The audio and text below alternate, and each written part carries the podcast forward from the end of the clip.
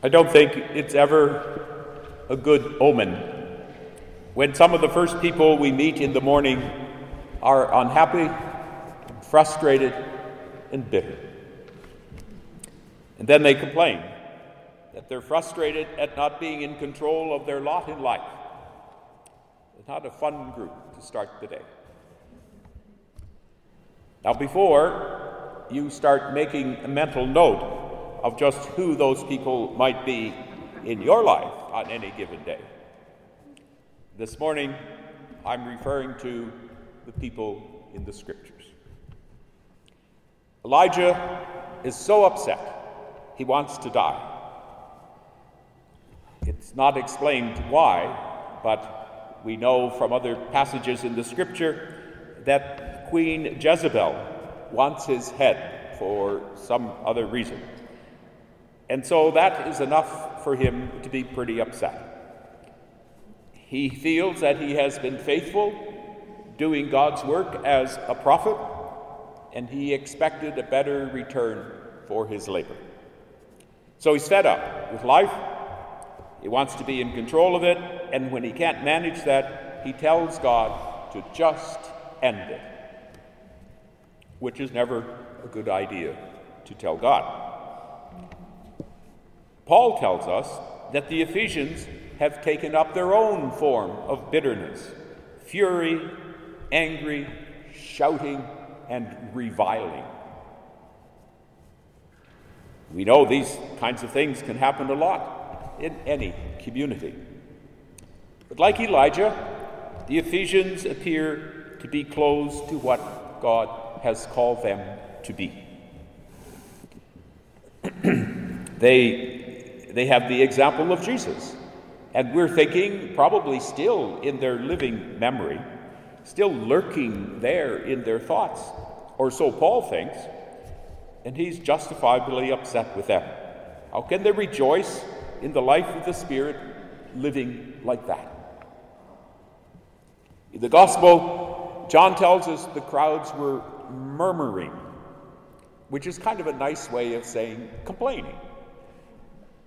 Or remember their ancestors, we are told, grumbled. And they're complaining about what Jesus is saying. They think he is blaspheming because he says he has come down from heaven. In other words, for them, he is playing God. And how can they how can he do that after all? They know who he is. We know his parents, they say. He's one of us. Shouldn't someone like take control over this outrageous behavior? Does he really think he's God? Where does he get off claiming to come down from heaven? Into each of these situations, the compassion and the providence of God brings both hope and a new sense of purpose and direction in life. For Elijah and the people of the gospel, that intervention by God is symbolized in bread bread of life and bread for life.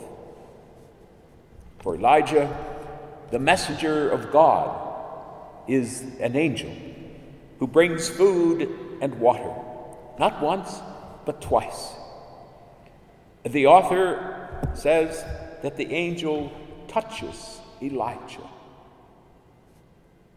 I could imagine the angel coming and patting Elijah on the head, said, Now, now, now, Elijah. And then utters this great line Get up and eat, for the journey will be too long for you. Paul's reminder to the Ephesians is not so subtle as he reminds them that they are anointed by the Spirit. And he says, Do not grieve the Spirit, because you are the blessed children of God.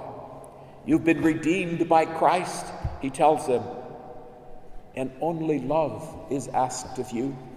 Kindness is your food.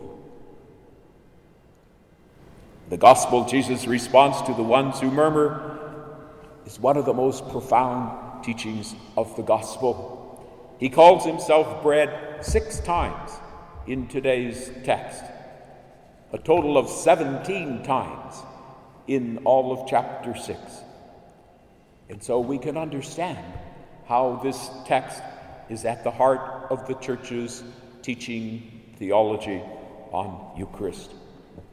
When Jesus calls himself living bread, he addresses theirs and our deepest hunger. Not our hunger for control or power or even reward, but a hunger for a consciousness of being unconditionally loved by God, a love that sustains us.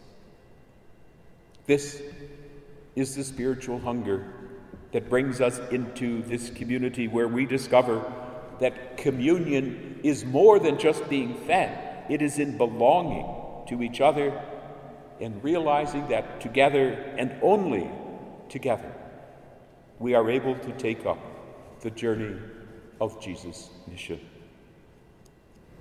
Elijah, we are told, continued on to Mount Horeb, to a place of yet another encounter with God.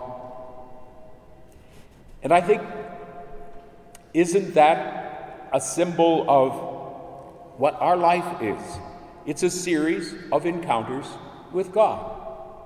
Whether we are weary or jubilant, whether we lament or rejoice, spiritual journeys are a series of intersections with the presence of a God who simply won't leave us alone. Sends moments, sends other people, sends the invisible messenger who taps us on the head or the shoulder and says, Now, now. I love you. The words of Paul describe what these encounters should look like to set aside bitterness and anger, shouting and malice, and take up compassion, kindness, and forgiveness.